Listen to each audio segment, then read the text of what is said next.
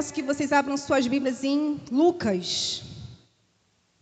E engraçado que eu não tinha me atentado que no louvor tinha falando essa mulher, essa mulherzinha. Oh, meu Deus. O Senhor é maravilhoso. Lucas capítulo 13. Glória a Deus. Lucas capítulo 13. Mas antes eu quero ler aqui em Mateus 5,14. Não precisa abrir. Vós sois a luz do mundo. Não se pode esconder uma cidade edificada sobre um monte. E você veio com vontade de ser edificada? Amém. Se prepara, porque não vai ter como se esconder mais, hein? Não tem como, hein? Então vamos lá, em Lucas capítulo 13, a partir do versículo 10. Estou lendo na NVT. Amém? Certo sábado, quando Jesus ensinava numa sinagoga, apareceu uma mulher enferma por causa de um espírito impuro. Andava encurvada havia 18 anos e não conseguia se endireitar. Ao vê-la, Jesus a chamou para perto e disse: Mulher, você está curada de sua doença. Então ele a tocou. No mesmo instante, ela conseguiu se endireitar e começou a louvar a Deus. Versículo 16 diz assim: Esta mulher, uma filha de Abraão, foi mantida presa por Satanás durante 18 anos. Não deveria ela ser liberta, mesmo que seja no sábado? Podei sentar. Glória a Deus. Aleluia, Jesus. Quem fala esse versículo 16 é Jesus, falando ali para os religiosos. E essa mulher de Lucas não diz para gente aqui uma idade, não diz para gente o nome, não diz se era casada, se era viúva, se tinha filhos, parentes, só diz que era uma mulher. E uma mulher enferma por um espírito impuro, por um espírito maligno, em outras versões. Havia 18 anos presa nisso. E ela não tinha assim uma patologia. A gente diz assim, ah, tem um problema de coluna, uma hernia de disco, um, problema, um outro problema de saúde, osteoporose, uma artrose. Diz que ela estava encurvada por conta de um espírito impuro. E essa mulher não mostra para gente aqui se é mulher pecadora, não diz se é uma mulher pecadora. Mas Jesus vai falar que ela era uma filha de Abraão. E quando a gente vê, falando aqui no, no versículo, que ela andava encurvada havia 18 anos e não conseguia se endireitar. Ou seja, ela já havia tentado. Por 18 anos. Não diz a idade, se ela tinha 18, se nasceu assim, não diz. Mas em 18 anos ela vivia com essa enfermidade que veio através de um espírito maligno. E ela estava ali encurvada e não conseguia se endireitar. Jesus disse, né? Filha de Abraão. Provavelmente essa mulher era uma mulher de fé. Provavelmente essa mulher frequentava a sinagoga. Porque Abraão é o pai da. Tá fraco. Abraão é o pai da. Abraão é o pai da fé. E muito provavelmente essa mulher era uma mulher de fé. Uma, uma mulher que frequentava ali as reuniões. Uma mulher, de repente, que ia em grupo de, de orações. Uma mulher que é, buscava ensinamentos. Mas há 18 anos ela tinha essa enfermidade.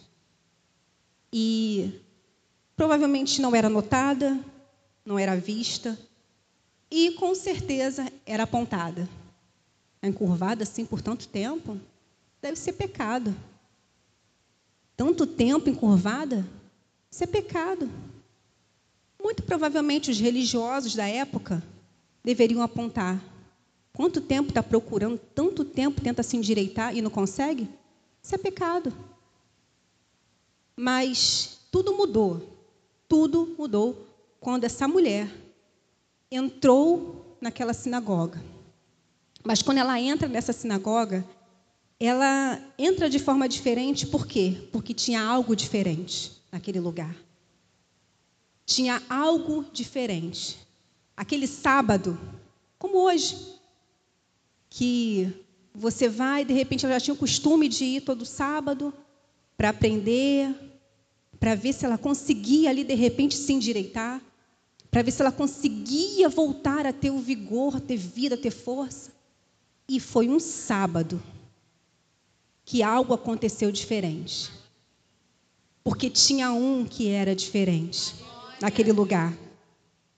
E provavelmente essa mulher deveria sentir muita dor, porque você ficar encurvada há 18 anos, andando para lá e para cá, mas isso não impedia dessa mulher chegar naquele lugar. Isso não a impedia. A dor, o sofrimento, ela não deixava de buscar. E isso eu vejo uma mulher de fé. Porque há 18 anos, às vezes a gente está aí com uma pergunta que fizeram: estou cansada de orar pelo meu marido. Quantos anos você está orando pelo seu marido? Que a, a luta, a dor, o processo cansa, ou não? Ou só a pastora, só a diaconisa Priscila, só a minha vida, ou a diaconisa Esther? A luta, o processo, a dor, ainda mais você com limitação, isso cansa. Mas essa mulher, ela estava lá. E o que eu fico, fiquei pensando, eu falei, Senhor, o Senhor é o, me... o Jesus já falar que era uma filha de Abraão. E o Abraão e Abraão era o pai da fé. Essa mulher era uma mulher de fé. Eu falei, Senhor, o Senhor é o mesmo. Foi ontem, é hoje e será eternamente. Então, o mesmo Deus mesmo Jesus, que teve esse encontro lá com essa mulher, é o Jesus que está hoje aqui. Você crê nisso? Você crê nisso? O mesmo Jesus que ela chegou naquele lugar, mas algo diferente aconteceu. Possa ser que você esteja andando em lugares, possa ser que você esteja mais o Senhor hoje, porque vamos combinar aqui. Isso não pegou Jesus de surpresa, pegou? Não. Jesus já sabia que ela estaria lá. E o Senhor já sabe que você vai estar aqui. O Senhor já sabia desse encontro aqui hoje. Isso é coisa maravilhosa. Porque ninguém pega o Senhor Jesus de surpresa. Irmãs, a gente sabe que existem dores, existem doenças, que pode ser sim de cunho espiritual, porque a Bíblia relata isso. Não que todas as doenças sejam, tem as patologias, mas existem sim doenças que vêm de cunho espiritual. E o que é o cunho? O cunho é como se fosse um ferro para marcação, para fazer uma marcação em alto relevo. E olha o que essa mulher levava na vida dela. Sabe por quê? Porque a Bíblia diz que era algo maligno. O inimigo ele também gosta de marcar a vida das pessoas. Assim como Jesus entra na nossa vida e marca a nossa vida, o inimigo ele também gosta de imitar. Ele gosta de imitar. Que ele fala, se possível, ele se faz de anjo de luz. Então, ele deixa, deixou marca naquela mulher por 18 anos. E a gente vê que a enfermidade pode acontecer na minha vida, na vida da pastora, do pastor Fábio, da Priscila, da minha tia, Diaconisa Odete. A enfermidade, irmãos, é em qualquer pessoa. Não é crente porque não é crente ou porque. Não, em qualquer pessoa. É normal.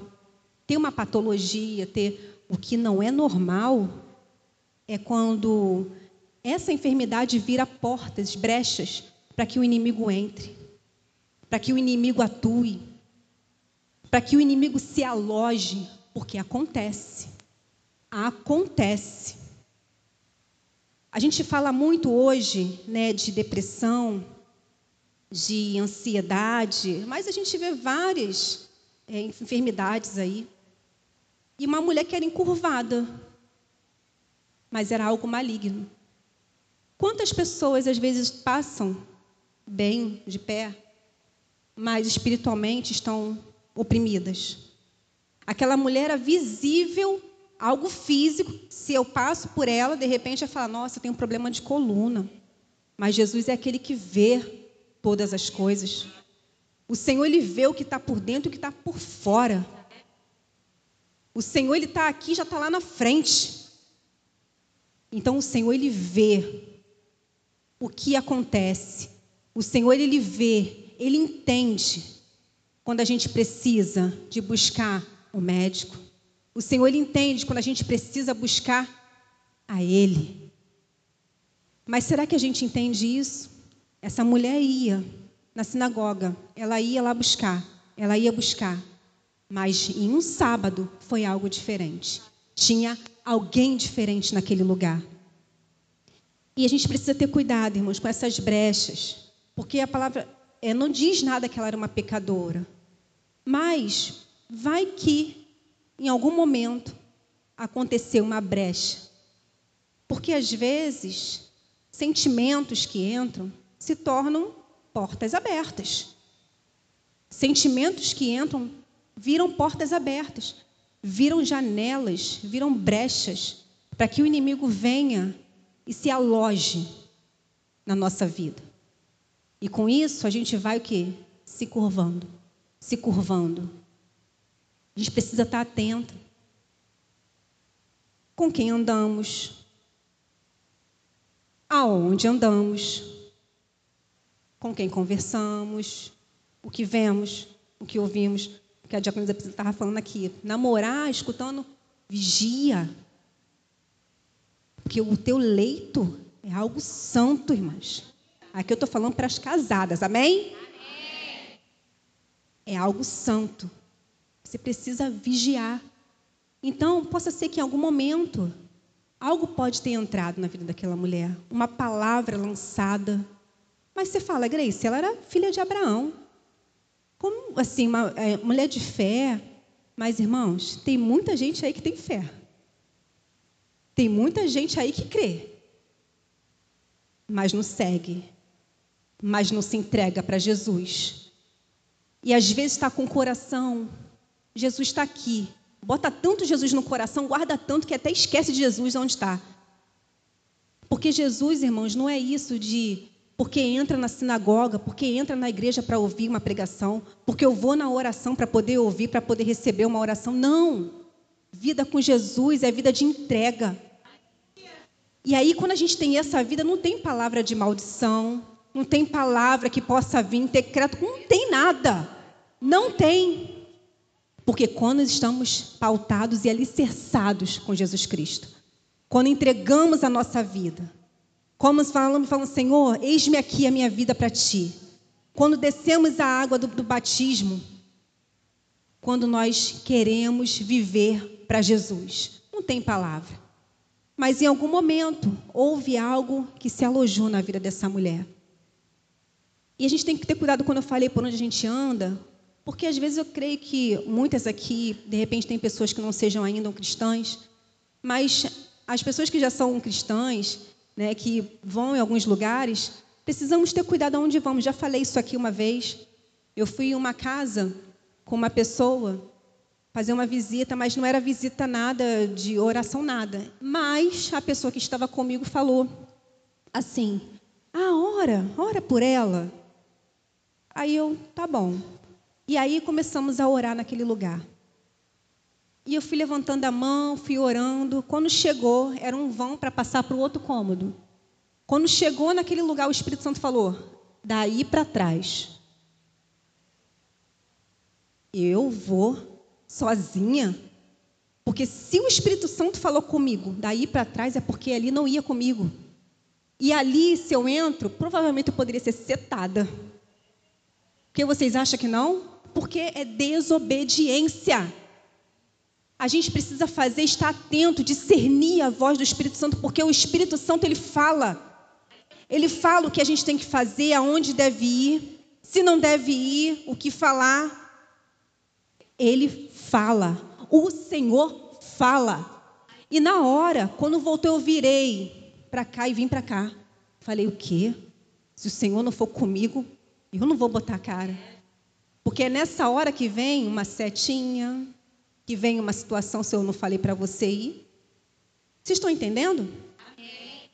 Então a gente precisa ter cuidado, irmãos. Precisa ter muito cuidado. E essas dores, essa mulher, era uma mulher que tinha um problema de enfermidade espiritual. As, os problemas espirituais, as dores espirituais são curadas através da ação do Espírito Santo. As doenças espirituais, ela é curada através do nome de Jesus. É assim que é curado. Na hora de procurar o médico, tem que procurar o médico. Mas se tiver procedência maligna, porque quando nós somos crentes, servo de Jesus Cristo, se por acaso, porque é difícil isso acontecer, um servo de Deus fiel será cometido de doença por conta de coisa maligna. Mas, irmãs, coisas espirituais são discernem espiritualmente. Então, nós precisamos buscar e entender o que está acontecendo se isso é uma. Porque essa mulher não era possuída. É um espírito que a oprimia. E o cristão, a gente sente a opressão. Ou não sente? A gente sente. A gente não pode ser, é possesso. Porque aqui existe um dono. Existe um dono aí? Existe um dono aqui. E aqui não pode entrar, aqui não pode, não pode. Porque existe um dono na minha vida. E faz toda a diferença isso. Pode ter certeza que faz. E o que, que eu fiquei pensando? Que aquela mulher, quando entrou ali na sinagoga, naquele sábado, ela pensou mais um sábado para aprender, mais um sábado para ouvir os ensinamentos, mas nem imaginava que algo diferente ia acontecer algo diferente acontecer. Sabe por quê? A palavra de Deus diz que quem viu foi Jesus. Jesus viu aquela mulher. E aquela mulher, ela não foi lá, ela não, Senhor, me cura. Ela não solicitou a cura. Jesus, ao vê-la, chamou aquela mulher para perto ao vê-la, chamou aquela mulher para perto. Irmãos, isso é coisa linda. Ele viu aquela mulher e chamou. Porque o Senhor ele vê por dentro, mas vê por fora. Viu a condição daquela mulher. Porque é uma condição difícil, mas o Senhor também viu o que ela tinha por dentro. E ele chama essa mulher. Você pensa que ninguém te vê, não é verdade? Muitas vezes, mas Jesus te vê. Você pode até achar que ninguém se importa, mas Jesus se importa. Porque não adianta a gente ter o mundo todo e perder a nossa salvação, irmãos. Que tem pessoas aí querendo muitos likes, como falam, querendo ser amado por tantos, mas não se importa de ter o amor de Jesus Cristo. E a gente precisa entender isso, que Jesus viu essa mulher naquele lugar. Fala, ao vê-la, e Jesus está te vendo aqui hoje. Você entende que Jesus está te vendo aqui hoje? Que o Senhor hoje ele te vê. Você pode se achar sem valor, você pode se achar sem importância, mas o Senhor ele te vê e se importa contigo.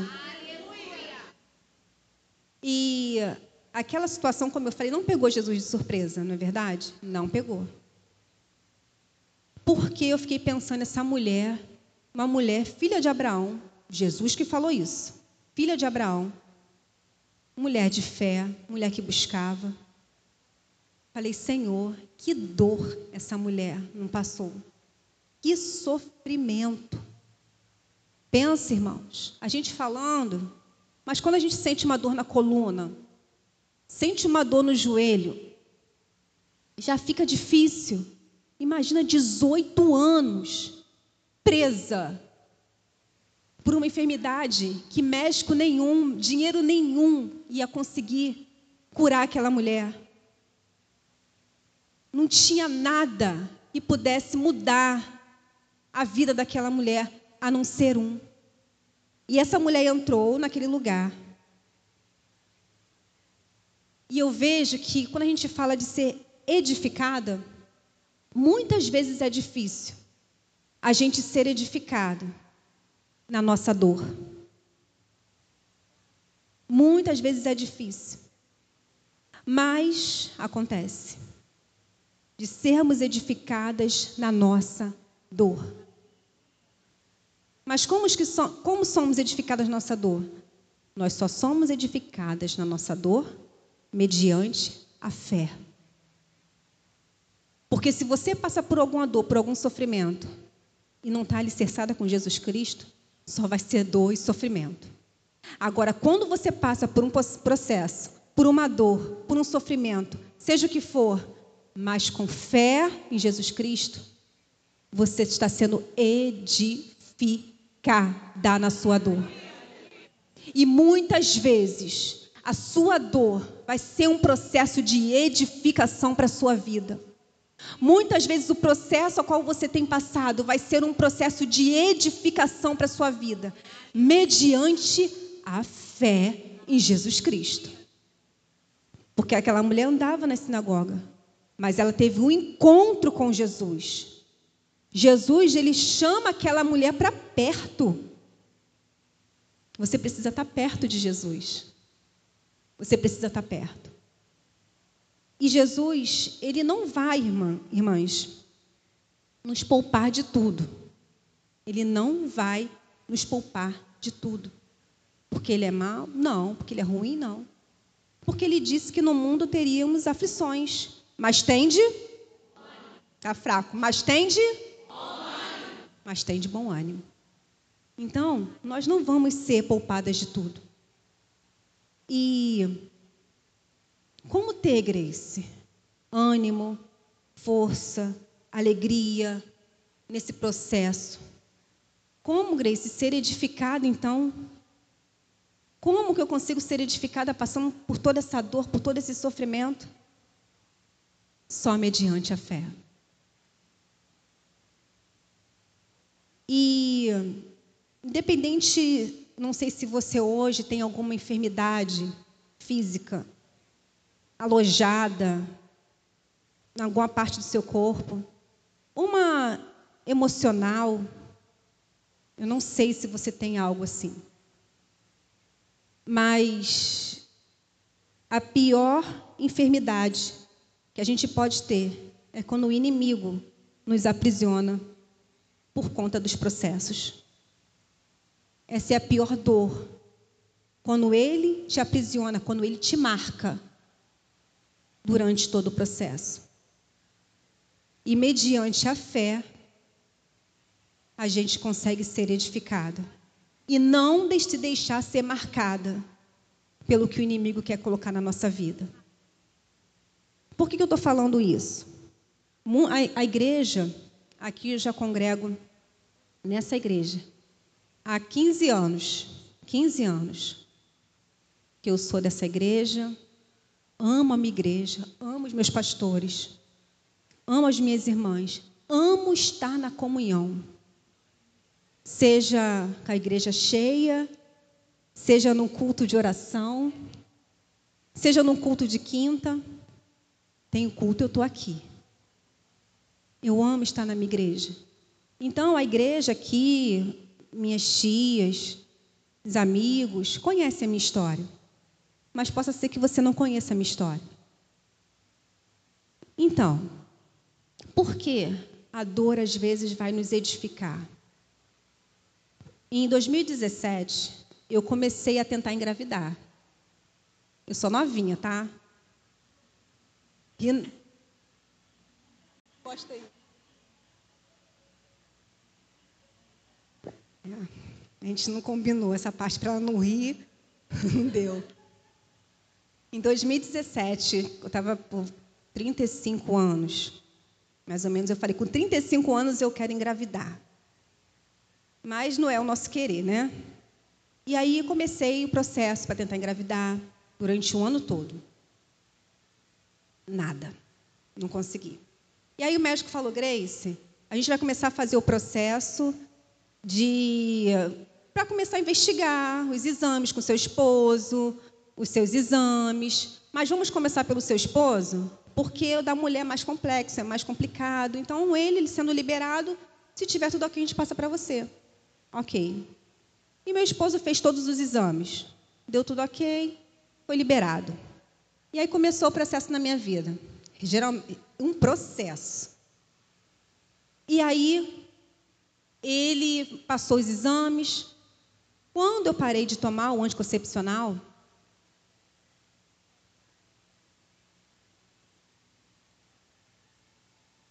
É, quando eu comecei, eu parei de tomar anticoncepcional para poder engravidar.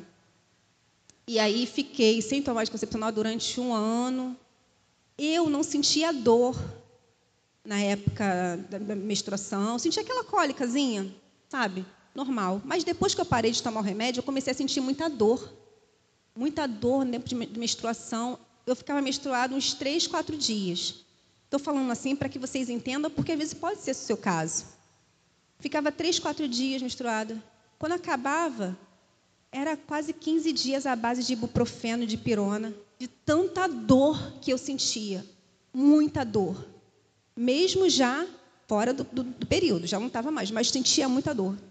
E eu comecei a falar com o médico isso. Eu falei, olha, passei a sentir muita dor depois que eu parei de tomar medicação anticoncepcional. Aí o médico falou, começou a fazer exames, pediu uma ressonância da pelve, pediu uma ressonância do abdômen total, foi pedindo exames. E aí, o que, que o médico descobriu? Que eu estava com uma endometriose muito profunda. E eu falei assim, poxa, mas eu nunca senti nada. Ele falou, provavelmente o seu remédio camuflava isso. Então você não sentia dor. Irmãs, pensa numa dor. Não sei se alguém aqui tem problema de endometriose. E sabe a dor que é. E aí Falei, tá bom. E aí, com isso, eu também já fiz exame para ver as trompas. Eu tinha as minhas duas trompas obstruídas também. Endometriose, trompa obstruída. Grace, olha, no seu caso, só cirurgia. Porque a sua endometriose está tão profunda que eu nem sei se de repente a gente vai ter que tirar um pedaço do teu intestino. De repente você vai ter que usar até uma bolsinha. Eu esqueci o nome agora daquela bolsinha. Colostomia? Colostomia. Eu falei, meu Deus, mas o Senhor enviou bons médicos para cuidar de mim. A endometriose ela não tem cura mediante os homens, né? Não tem cura.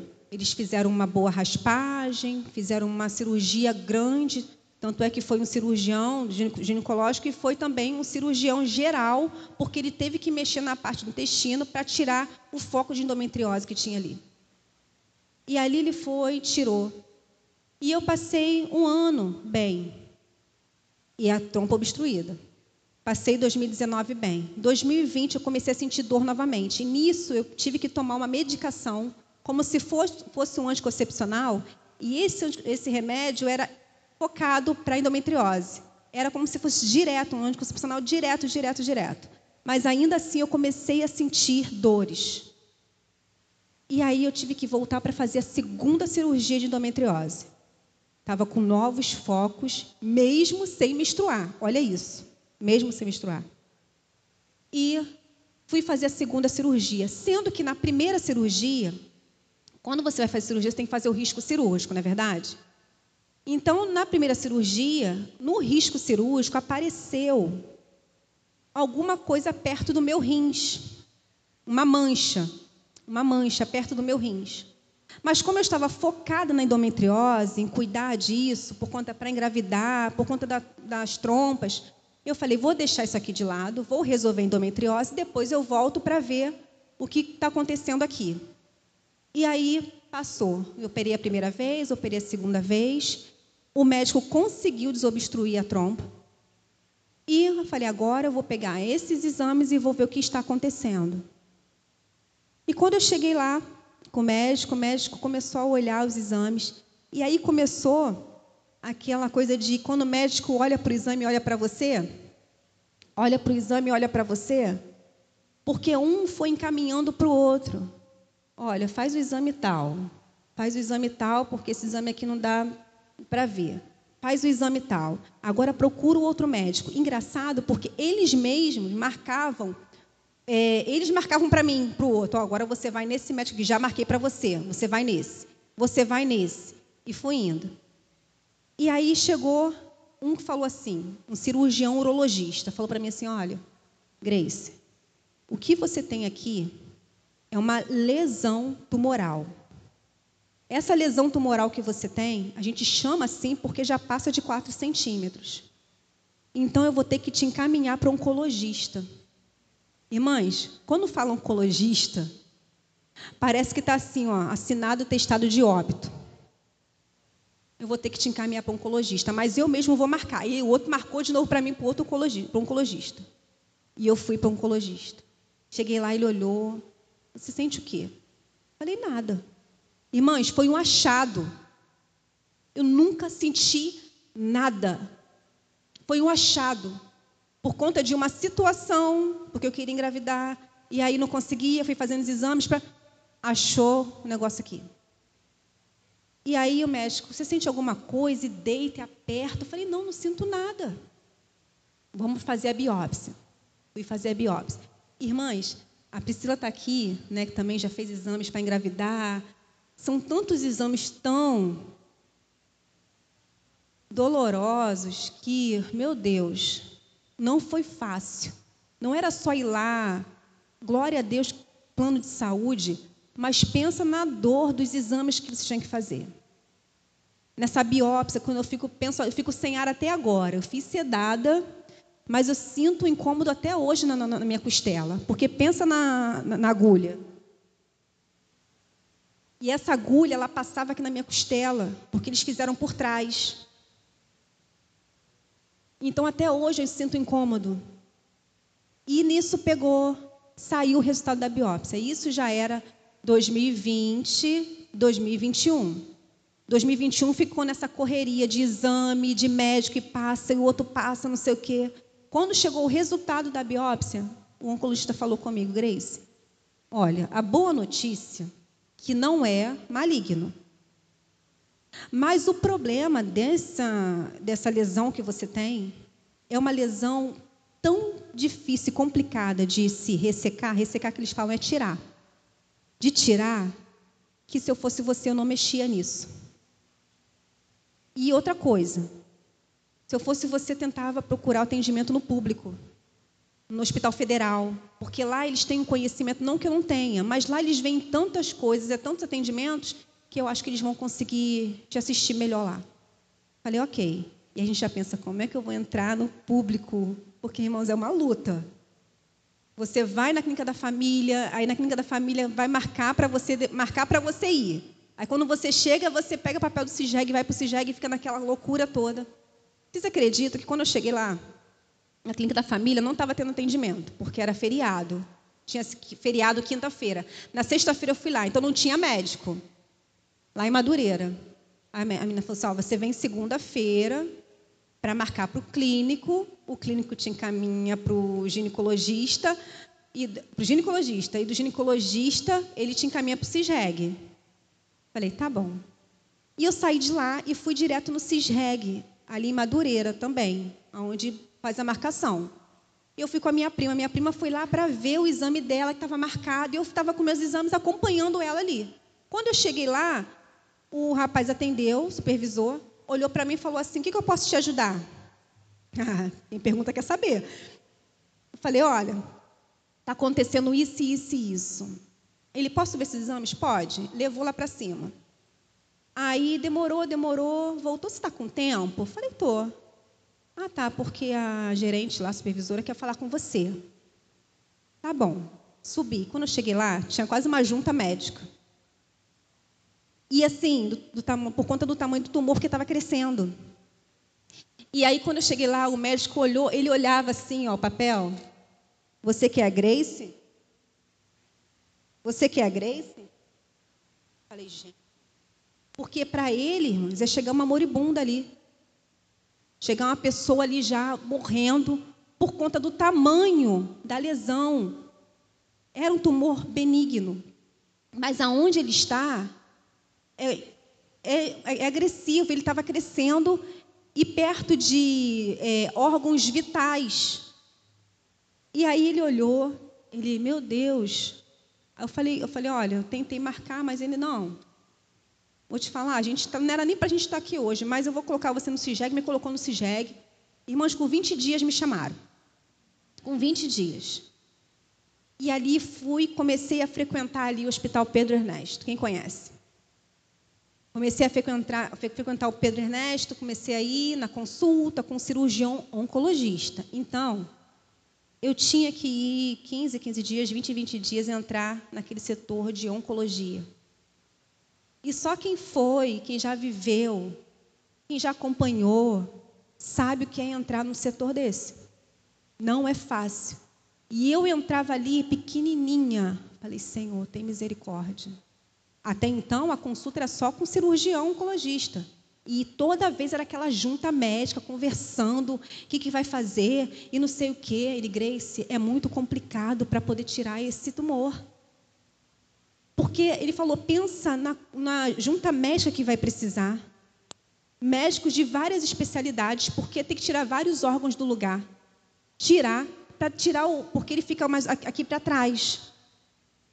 E só o fato de abrir já é o risco de puxar e vir uma artéria. Ele falou: olha, porque isso é. Ele falou: qualquer coisa que aconteça, eu via virar saudades eternas, que eu costumo falar. Então, eu falei: meu Deus, e agora? E foram várias consultas. E um belo dia eu cheguei lá, estava com meu esposo, e ele: olha, o doutor Carlos vai conversar com você, que era um oncologista que atendia ali. Falei, tá bom. Aí ele falou para mim, olha, nós temos uma solução, nós vamos tentar uma, uma, uma, uma químio em você. Nós vamos tentar diminuir esse tumor para então a gente conseguir tirar. Irmãs, pensa. Olha, pensa que quando eu saí dali eu só chorava eu só chorava, eu nem sei nem como eu cheguei em casa. Estava com meu esposo, estava de carro, mas eu não sei nem como eu cheguei em casa. Tão desnorteada que eu fiquei, falei, meu Deus, como vai ser isso? Porque quando fala em químio, fala, você, eu já entrava naquele lugar, eu já via. Aquele processo, vocês estão me entendendo? Aquele processo ali eu já via. E quando eu entrei, falei, Jesus, como vai ser? Ó, tá marcado, vai começar dia 13 de janeiro de 2022. Falei, tá bom. Tem a foto aí, Ana? Eu não fiz um book, irmãos, porque não tem condição. Eu fico assim, até pensando, quem faz book? Isso aqui foi o primeiro dia de químio. Meu primeiro dia de químio.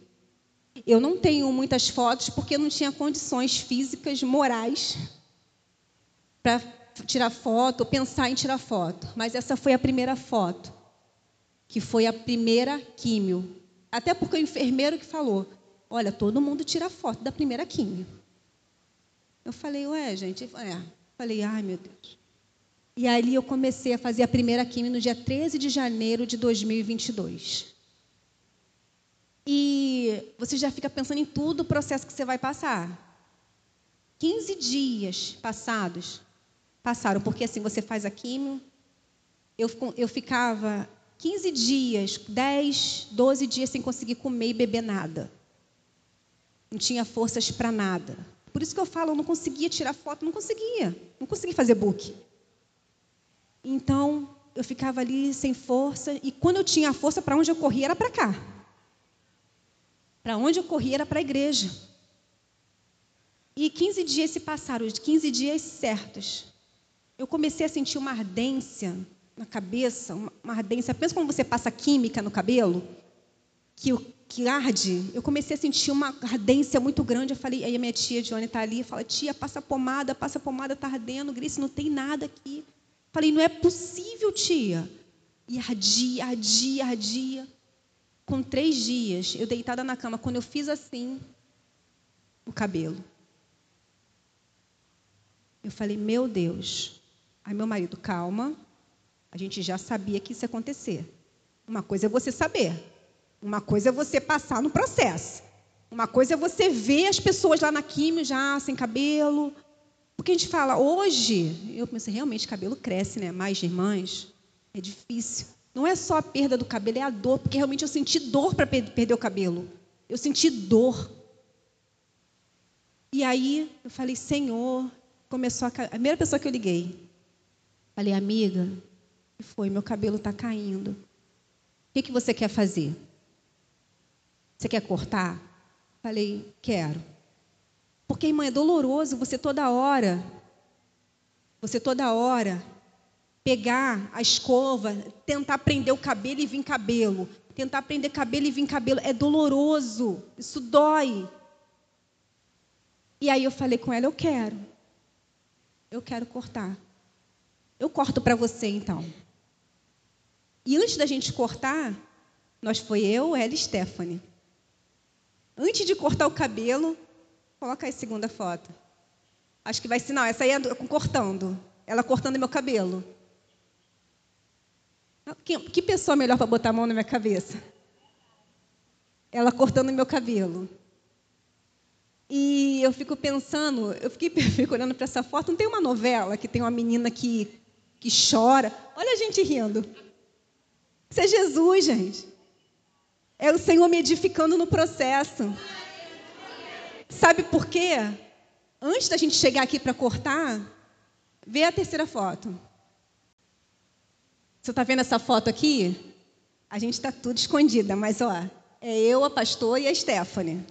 Antes de cortar o cabelo, eu já estava melhorzinha, tinha passado 15 dias. Vamos comprar lenço, vamos comprar lace, vamos comprar, vamos, vamos. E aí, olha a gente tirando foto, irmãs. Isso só crente, gente, em Jesus Cristo faz. Só uma mulher edificada, a gente tirando foto na loja e botava e fazia um modelo e arrumava outro e pegava outro. A gente estava usando um, um, ali, porque por causa da minha imunidade, eu precisava usar a máscara. E nesse dia a gente estava ali. E meu cabelo já. E ela ficou nervosa, porque ela foi arrumar meu cabelo. Ela tentou arrumar meu cabelo. Quando ela arrumou, o cabelo veio na mão dela. O cabelo veio na mão dela. Mas a gente estava feliz. Aí depois a gente foi lá para casa e fomos cortar o cabelo. E naquele momento eu não senti dor, não senti tristeza, não senti nada. A gente se maquiou, tirou foto. Acho que eu não botei foto aí. Vê qual é a outra foto que está aí. Vê a próxima, Ana. Ah, não. Não tem uma foto quando eu me maquiei. Aqui foi o primeiro culto quando eu vim. Aí, ó, a Priscila, minha prima Gessiene, a minha tia Diaconisa Odete, a pastora Stephanie, todo mundo de lenço aqui. Olha isso. Isso é ser edificada na dor. Mediante a fé, por quê? Porque existe comunhão, porque existe alegria no meio disso. E a gente tirando foto. E elas me receberam assim, todo mundo botou lenço e tal. E as outras irmãs falam, pô, se eu soubesse, eu tinha colocado também. Mas foi todo mundo corrido. E foi, eu passei por esse processo. Qual é a outra foto, Ana? Aí aqui já eu sem nada.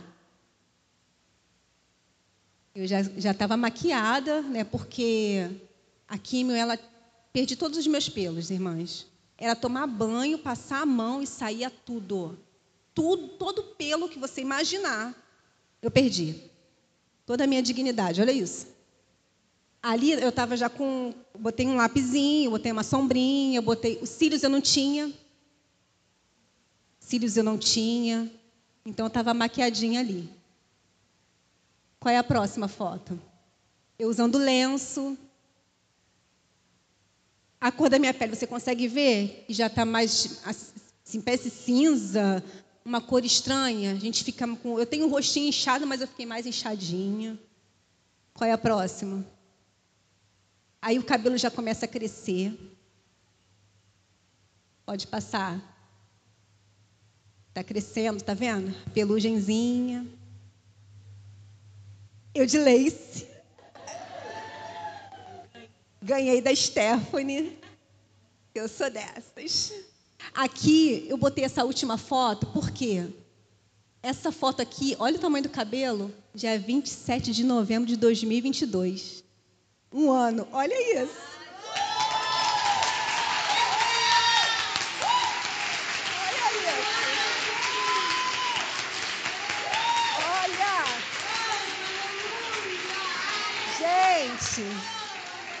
Eu, eu usando black, eu falava o quê? Black não, isso não combina comigo.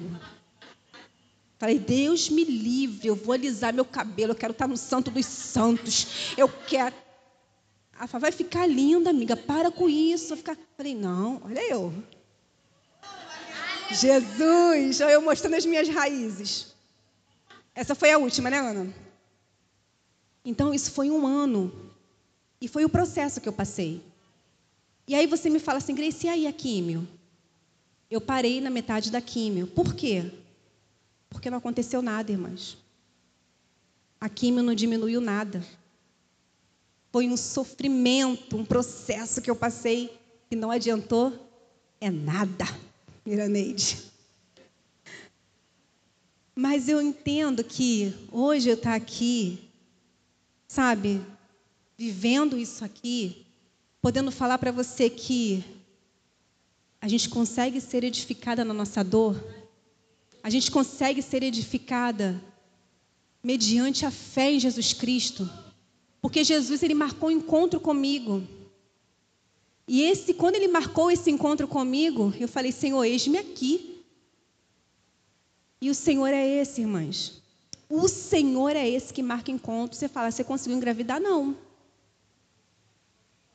Está quase 10 centímetros. Está quase o tamanho de uma laranja. Está aqui. Estou nem aí para ele. Estou nem aí.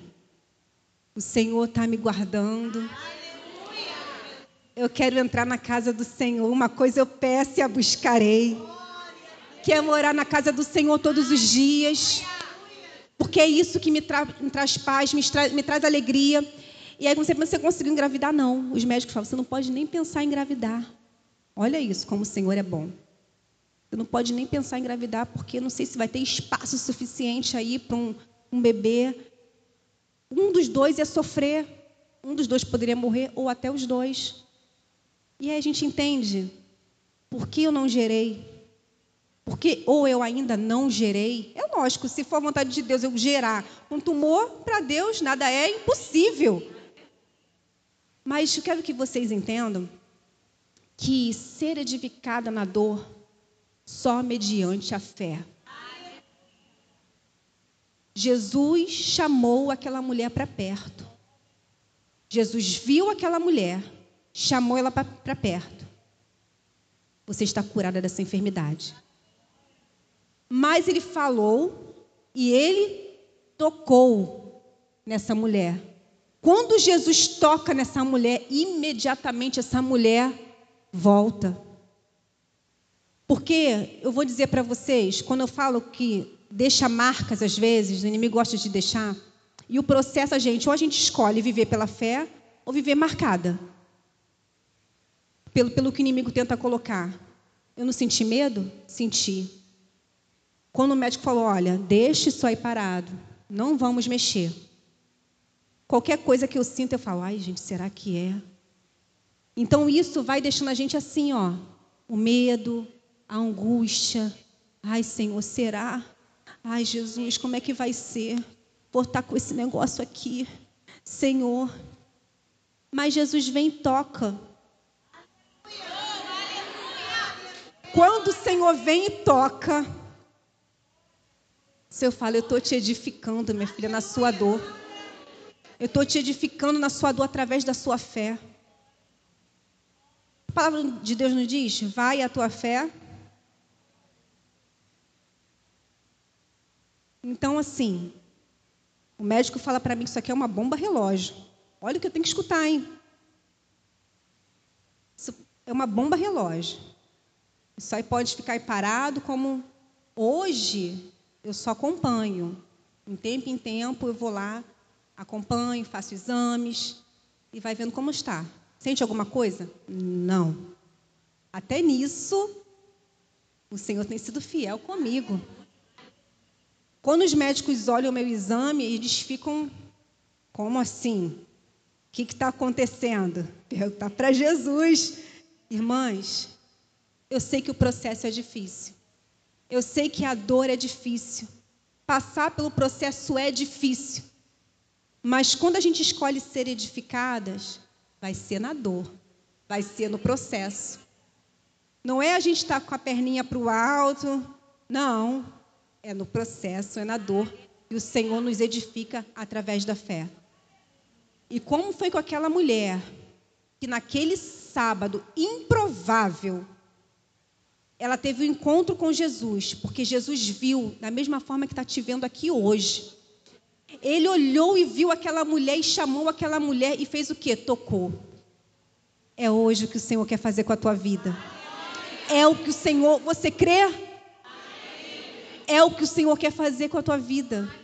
Porque não há nada impossível para o Senhor. O Senhor tem me colocado aqui, é o Deus, irmãs, eu estou aqui de pé, não é porque sou. Não, é Deus que me colocou de pé.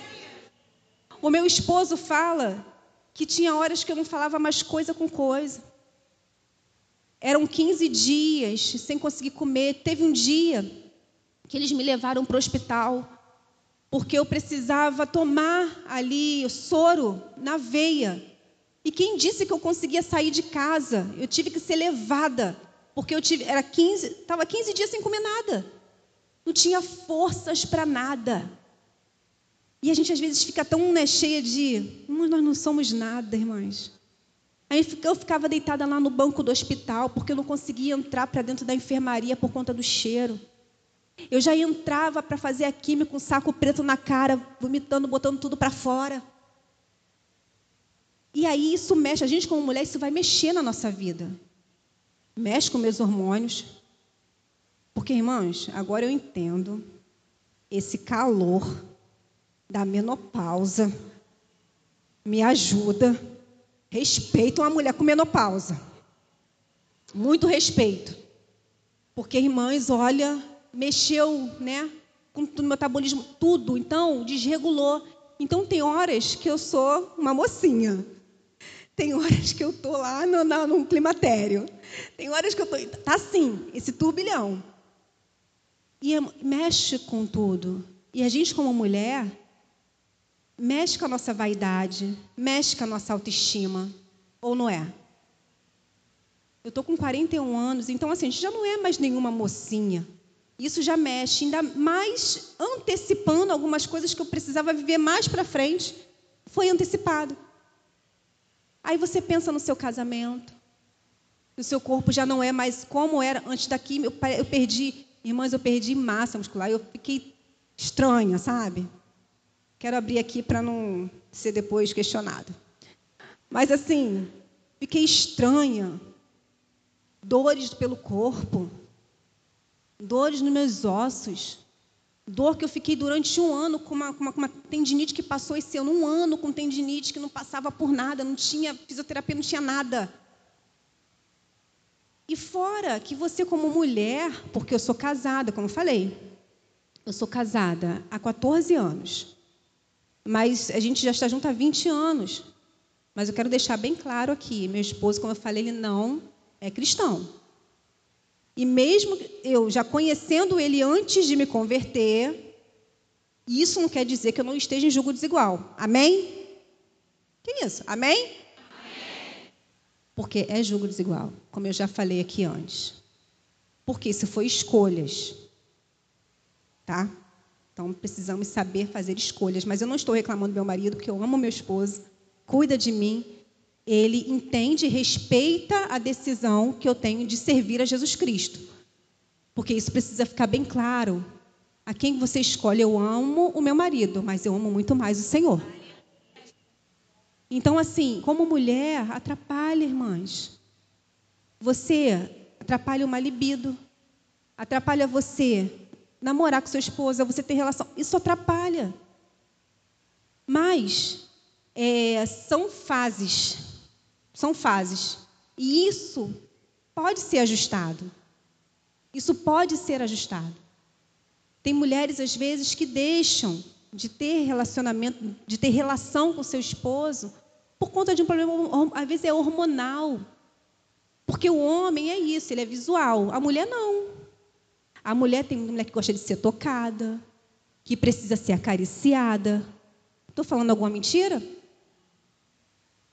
Então, assim, irmãs, eu estou falando aqui as jovens, só vai fazer igual Maria, tá? Ouve e guarda no coração.